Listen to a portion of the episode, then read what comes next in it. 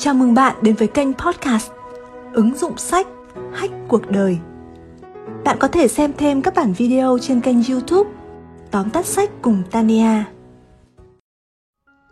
Bạn thân mến, tập podcast hôm nay sẽ là những bí quyết thành công và những điểm nhấn đáng chú ý trong cuộc đời của Carlos Slim, người giàu nhất thế giới theo danh sách công bố của tạp chí Forbes vào năm 2010. Carlos Slim sinh ra trong một gia đình người Lebanon. Vào cuối thế kỷ 19, do chiến tranh và sự bóc lột của chính quyền, nên người dân Lebanon phải đưa ra một quyết định khó khăn và táo bạo là di cư sang Mexico. Trong quá trình hòa nhập với cộng đồng mới, những người Lebanon nhập cư đầu tiên đã khám phá ra những thị trường chưa được khai thác tại các làng quê Mexico. Họ bắt đầu giới thiệu cho người dân nơi đây khái niệm về chợ, đó thực sự là một nhu cầu cần thiết và hấp dẫn đối với người dân địa phương. Vì vậy mà những người dân nhập cư được chào đón rất nồng nhiệt, kiếm tiền trở thành bản năng thứ hai của họ. Cha của Carlos Slim chính là một trong những người tiên phong. Giữa bối cảnh chính trị bất ổn vào năm 1911 thì cha ông đã cùng với người anh ruột thành lập công ty Ngôi sao Phương Đông. Họ đã thành công giữa sự bất ổn của chính trị và nền kinh tế. Nếu như cha mẹ của Carlos Slim là những người Lebanon tiên phong đặt nền móng cho nền kinh tế Mexico, họ phải sống qua thời kỳ khốc liệt của đất nước, thì Carlos Slim lại là biểu tượng cho một thế hệ người Mexico gốc Lebanon kiểu mới, mang trong mình tư tưởng mới mẻ, tràn đầy năng lượng và tham vọng. Đó là những người thúc đẩy kinh tế của đất nước đã đón nhận họ. Carlos Slim được thừa hưởng sự giáo dục tuyệt vời từ cha mẹ mình – trong khi những đại gia Mexico khác luôn bị mắc kẹt giữa danh vọng và tai tiếng, thì gia tộc của ông vẫn nhận được sự tôn trọng đặc biệt từ mọi người. Gia đình ông sống rất giản dị, lịch thiệp và dường như không hề kiểu cách, khác xa với thái độ trịch thượng thường thấy của giới thượng lưu. Mặc dù có khả năng kiếm tiền vượt trội và gặt hái được nhiều thành công trong kinh doanh, nhưng cha của Carlos Slim lại không đặt nặng vấn đề vật chất trong cuộc sống. Từ bé, Carlos Slim đã luôn được trò chuyện với cha mỗi khi cha đi làm về. Slim đã học được rất nhiều điều từ cha mình. Hứng thú kinh doanh lớn dần trong ông. Và khi được 10 tuổi, Slim bắt đầu bước vào thế giới kinh doanh với một cửa hàng nhỏ bán bánh kẹo và nước ngọt ở chân cầu thang nơi ông ở. Khi Slim 13 tuổi thì cha của ông qua đời. Ông dọn ra ở riêng khi khả năng tài chính đã ổn định. Carlos Slim khi còn trẻ đã tỏ ra là một người thích chiêm nghiệm Mặc dù ông rất thân thiện, thích đi chơi với bạn bè và tham gia các bữa tiệc, nhưng ông cũng thích ở nhà vào cuối tuần cùng những suy nghĩ nội tâm. Ông thích phân tích mọi vấn đề về đất nước và xã hội.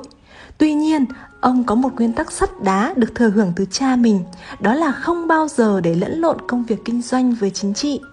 Điều này cũng được ông truyền lại cho những đứa con của mình, những người thừa kế của ông sau này – Ông luôn tự tin nói rằng các con của mình đã được tiêm vaccine để miễn nhiễm với chính trị trong việc kinh doanh. Nhờ việc bắt đầu kinh doanh và quản lý các khoản đầu tư cá nhân từ năm 10 tuổi, nên đến năm 25 tuổi khi nhận được tấm bằng đại học về công trình dân dụng, Slim đã là một triệu phú. Ông tự thưởng cho mình một năm nghỉ phép để đi du lịch khắp châu Âu, quan sát cách thức hoạt động của thị trường toàn cầu. Ông luôn mang theo những cuốn sách trong cuộc hành trình của mình – Ông đã đến thăm rất nhiều thư viện, nơi ông có thể tham khảo vô số sách và tài liệu lưu trữ.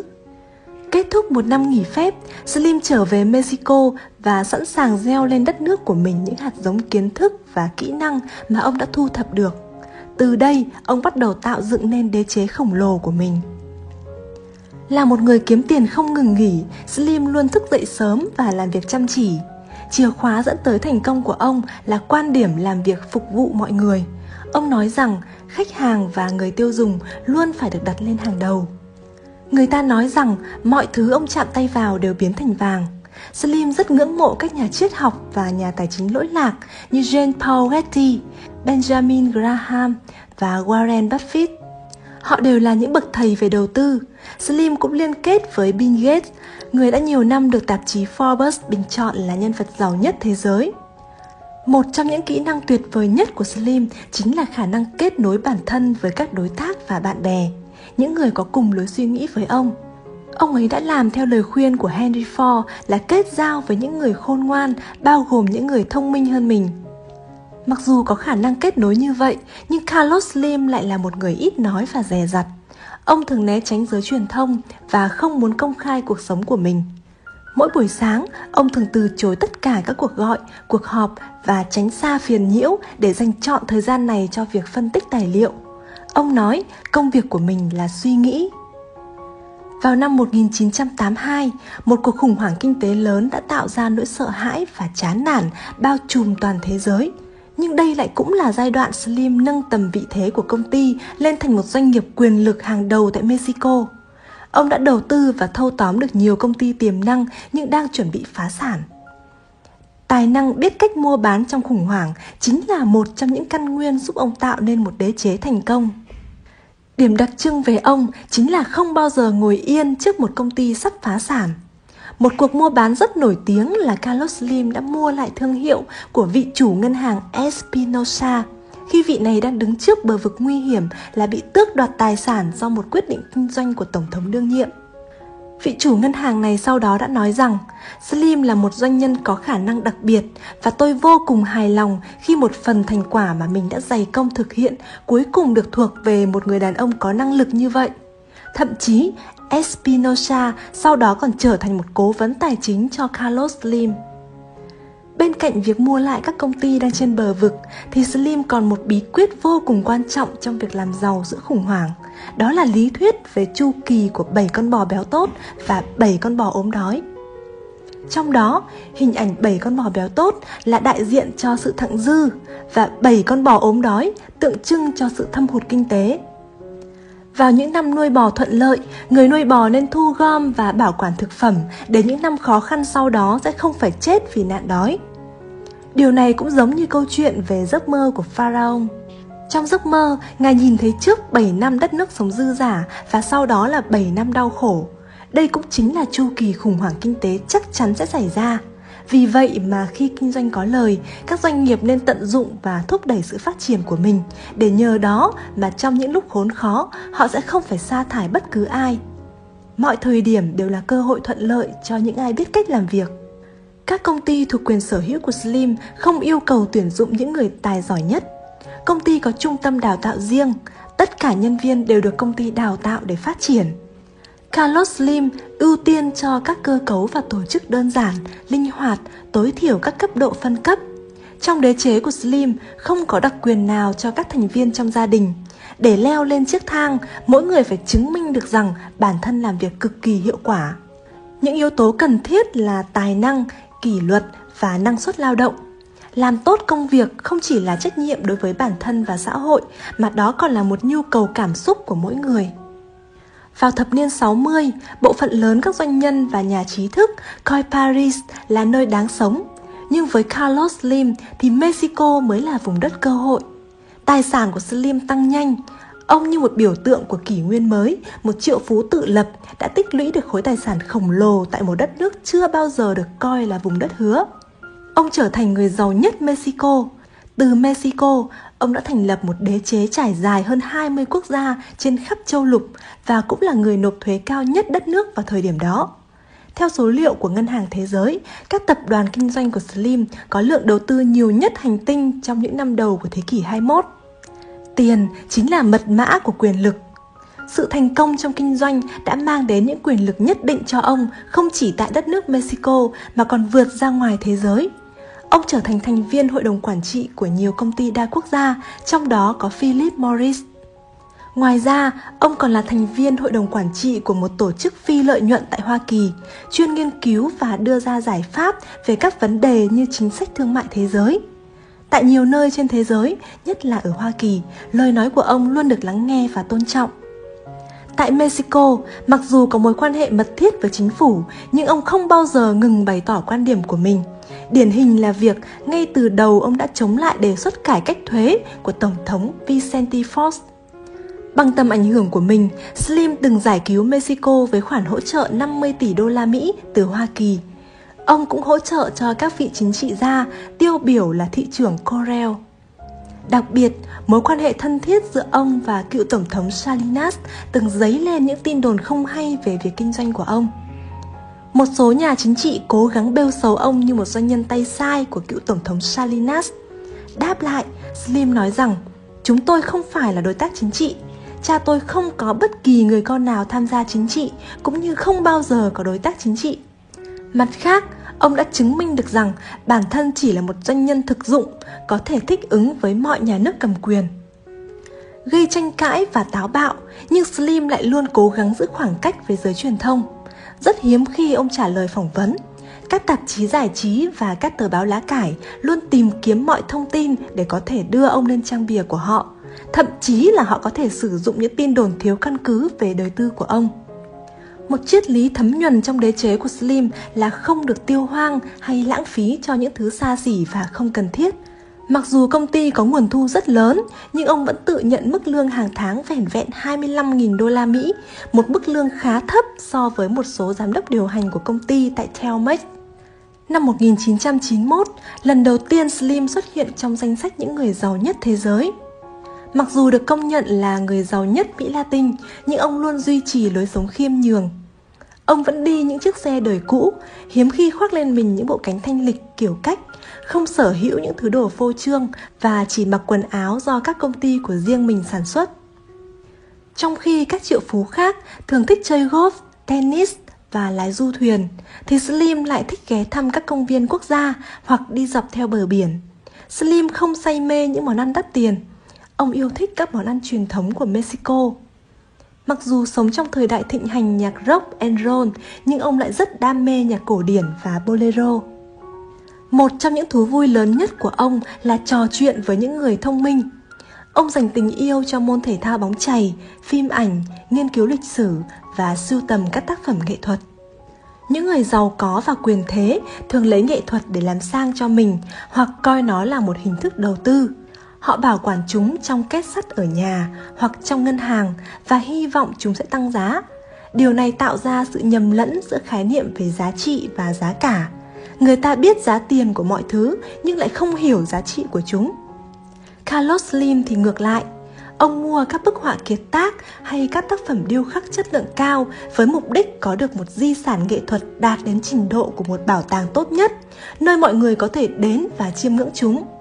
Ông là một trong 10 nhà sưu tầm nghệ thuật hàng đầu thế giới và sở hữu bộ sưu tập với hơn 70.000 tác phẩm. Bên cạnh việc thân thiết với một số nhà thơ và họa sĩ thì ông đã học về nghệ thuật từ niềm đam mê của vợ mình, người đã luôn ủng hộ ông trong cả những thời khắc thành công cũng như thất bại. Ngay từ khi còn nhỏ, bà đã cống hiến hết mình cho các hoạt động gây quỹ từ thiện. Và giờ đây, chồng bà là Carlos Slim đã quyên góp đến một phần tư tài sản của mình – Tuy nhiên, ông vẫn không muốn được biết đến như một ông già Noel. Quan điểm về từ thiện của Slim rất rõ ràng. Ông nói rằng từ thiện, phúc lợi hay thực phẩm miễn phí không phải là giải pháp cho nghèo đói. Người Trung Quốc có câu tục ngữ, thay vì đem cá cho một người, ta nên dạy anh ta cách câu cá. Nhưng câu nói này giờ đây cũng đã lỗi thời, bởi vì nếu bạn dạy cho họ cách câu cá thì chỉ khiến cho cả đời họ bị bó buộc trong hình thức tự sản xuất và tự tiêu dùng. Họ sẽ chỉ biết ăn cá suốt đời. Thay vào đó, chúng ta cần dạy họ cách thức buôn bán hoặc thương mại hóa con cá đó. Bởi vì ngày nay, xã hội đã thay đổi. Con người cần thích nghi tốt với sự toàn cầu hóa và chính phủ phải tạo ra một môi trường thuận lợi để phát triển kinh doanh, giảm thiểu tỷ lệ tử vong doanh nghiệp. Một chế độ cầm quyền thông minh sẽ quan tâm đến người nghèo hơn là quan tâm đến người giàu. Slim cho rằng khi người dân có sức khỏe, việc làm thì đời sống của họ sẽ được nâng cao. Vì vậy mà ông quan tâm nhiều đến sức khỏe, dinh dưỡng, giáo dục, lao động và đầu tư vào các cơ sở hạ tầng. Ông đã tìm cách để xóa bỏ hoàn toàn nạn mù chữ không chỉ ở đất nước của mình mà là toàn bộ lục địa. Nghèo đói chỉ được dẹp bỏ khi nền giáo dục và cơ hội việc làm tốt. Là một tỷ phú thế giới, Carlos Slim không cho rằng thành công gắn với tiền bạc Ông định nghĩa về thành công là gia đình nơi ông sinh ra và lớn lên, là cuộc hôn nhân của ông, là các con và cháu chắt, là những người bạn tốt. Ông đi khắp thế giới để làm kinh doanh, tham dự và giảng dạy tại các hội nghị và trường học, nhưng ông vẫn dành một phần lớn thời gian cho cuộc sống gia đình. Gia đình ông thường tụ tập trong nhà bếp ngay sau khi tất cả đều vừa trở về sau công việc. Họ cùng chuẩn bị bữa tối và trò chuyện về những gì xảy ra trong ngày. Thỉnh thoảng, vợ chồng ông sẽ ra ngoài ăn tối để mừng kỷ niệm ngày cưới hoặc các sự kiện tương tự. Thói quen này kéo dài cho đến lúc vợ ông mất vào ngày 7 tháng 3 năm 1999. Vợ chồng ông ngay từ khi mới kết hôn đã chia sẻ công việc theo vai trò thông thường. Vợ ông tận tụy nuôi dạy 6 đứa con, còn ông làm việc tại sàn giao dịch. Carlos Slim nói rằng, tài sản chính của tôi là các con của mình. Ông đã sống trong căn nhà của mình từ khi 32 tuổi. Đó là nơi những người con của ông đã ra đời. Ông nói, tôi chưa từng chuyển nhà và sẽ tiếp tục sống ở đó cho đến cuối đời. Suốt khoảng thời gian vợ ông chống chọi với căn bệnh suy thận mãn tính, ông đã nghiên cứu về căn bệnh này cho đến khi ông tích lũy được khối lượng kiến thức sánh ngang với các bác sĩ của bà. Ông thông thạo các phương pháp trị liệu mà họ nên sử dụng để giảm bớt đau đớn cho vợ mình. Quan điểm của ông về tài sản thừa kế không phải là để lại một khối lượng tài sản, bởi vì nếu bạn để lại cho các con một khoản tiền dù ít hay nhiều thì chính bạn đang khuyến khích chúng lười biếng. Nhưng nếu bạn để lại cho chúng một công ty tức là bạn đang để lại cho chúng công việc mục đích trách nhiệm và cả sự cam kết. Vì lẽ đó mà người con trai trưởng của ông được đào tạo để thông thạo mọi ngóc ngách trong công việc làm ăn của cha mình cả ba người con trai của ông đã đưa ra nhiều bằng chứng chứng tỏ khả năng lãnh đạo của mình mọi người trong gia đình ông đều hiểu rằng họ cần có sự hỗ trợ của người khác để hoàn thành trách nhiệm của mình vì vậy mà các con rể của ông cũng đóng góp rất lớn cho đế chế Slim. Hai trong số ba người con gái của ông nối gót mẹ đảm trách việc chăm sóc gia đình, nhưng đều có mặt trong hội đồng quản trị thành lập tập đoàn. Người con gái còn lại tham gia điều hành và tiếp quản một công ty. Ông dạy các con của mình rằng sự giàu có cần được quản lý một cách thận trọng, có trách nhiệm và hiệu quả. Chúng ta phải cố gắng rất nhiều suốt cuộc đời này để trở thành người có ích chúng ta cần chăm chỉ làm việc, tích lũy và đầu tư.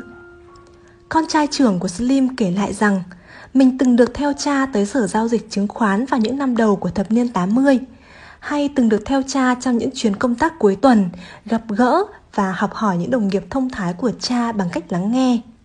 Carlos Slim chưa bao giờ xem việc kinh doanh của mình thuần túy là một công việc, mà đó còn là cả một đam mê.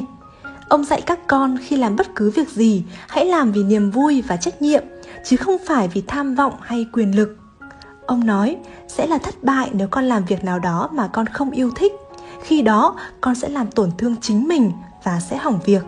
Nếu con cảm thấy việc mình đang làm không giúp con trở thành người tốt hơn hoặc cảm thấy tốt hơn thì hãy thay đổi hướng đi và làm một việc khác. Vì lẽ đó mà mặc dù ông đã chuẩn bị rất tốt cho các con của mình, nhưng không bao giờ gây áp lực cho họ về việc phải tham gia công việc kinh doanh của gia đình. Những người con của ông được khuyến khích tìm ra đam mê, luôn có quyền tự do lựa chọn, thử sức với những lĩnh vực khác nhau. Tuy nhiên, tất cả những người con của ông đều được thừa kế gen kinh doanh của gia đình. Các con của ông đã tự lựa chọn và được đặt lên vai một trọng trách to lớn là tiếp tục mở rộng đế chế vĩ đại của cha mình.